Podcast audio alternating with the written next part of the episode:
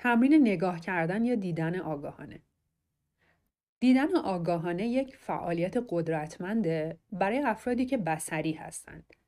یعنی بیشتر وابسته به محرک های دیداری هستند. این فعالیت چند دقیقه کوتاه وقت می‌گیره و هر جا که چشم اندازی دارید قابل انجام دادنه.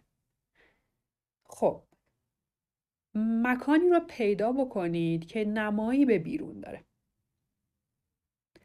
بدون قضاوت کردن یا برچسب زدن به اینکه چه چیزهایی در محیط اطراف هست نگاه بکنید. به عبارت دیگه اگه پرنده دیدید سعی نکنید به اسمش و نوعش توجه کنید. به جاش به رنگش، جزئیات پرهاش و شکلش توجه کنید. دنبال چیزایی باشید که جدید باشه براتون. به شکلهای مختلف به چمن، برگ درختا، به هر چیز کوچیکی که تا به حال بهش توجه نکرده بودید یا به صورت نرمال نگاهش نمی کردید توجه کنید. بازم مثل کاشفی که با چیز جدیدی مواجه شده. اگه فکرتون منحرف شد خیلی ساده دوباره روی رنگ ها و شکل ها متمرکز بشید افکارتون قضاوت نکنید و برگردید به تمرین.